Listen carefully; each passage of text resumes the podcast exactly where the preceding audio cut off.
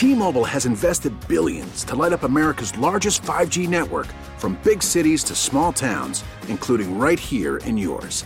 And great coverage is just the beginning. Right now, families and small businesses can save up to 20% versus AT&T and Verizon when they switch. Visit your local T-Mobile store today.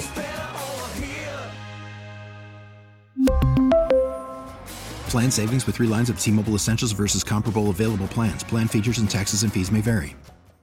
And one of the suspects arrested in Sunday's deadly shooting in Sacramento was released from prison this past February against recommendations from the DA, who said he was a danger to the community and that he has, quote, little regard for human life. For more, we're joined live on the KCBS RingCentral Newsline by our insider, Phil Matier. Phil, how, has, how does this happen? Well, we're talking about Smiley Martin, and uh, you know there was uh, an interesting story that was put together by the Sacramento Bee based on uh, material they got from the Sacramento District Attorney's Office, including a letter to the parole board that sort of outlined some of this. He was convicted in 2018 after beating up his girlfriend, who he had on the street working as a prostitute as well. He cornered her in her house, he beat her there, then he took her out to the car and beat her some more with his belt buckle. All right, so what happened was he wound up in jail and he spent, uh, now he's supposed to have done 10 years. The DA was insistent that they, they do 10 years. But under Prop 57, which was put on the ballot by former Governor Jerry Brown when he was governor and passed overwhelmingly by voters with the goal of reducing uh, prison overcrowding and sort of righting some social ju- injustices, uh, if you're convicted of a nonviolent crime, you have a chance for early release. Now you would say, wait a minute, that sounded like a violent crime to me. Well, under classification under 57, domestic violence, some cases can be nonviolent. And so here's the basic math we're dealing with. He was sentenced to 10 years. He probably got five of that knocked off basically under Prop 57 good time behavior. Second, he had already spent a year and a half in jail waiting for the case to be resolved. That became credit served. You put that with the time he served added on, and the parole board decided to let him loose. Might we see some of these classifications toughened, Phil, so a guy like Smiley Martin won't get out so quickly?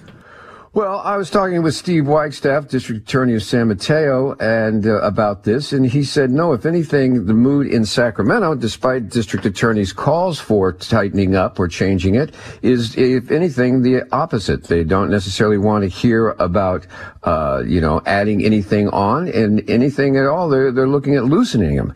What we're talking about is initially we did have prison overcrowding. We had 180,000 prisoners. That's now under 100,000, but the call continues to go on for you know early time release and lessening the uh, the uh, the overcrowding.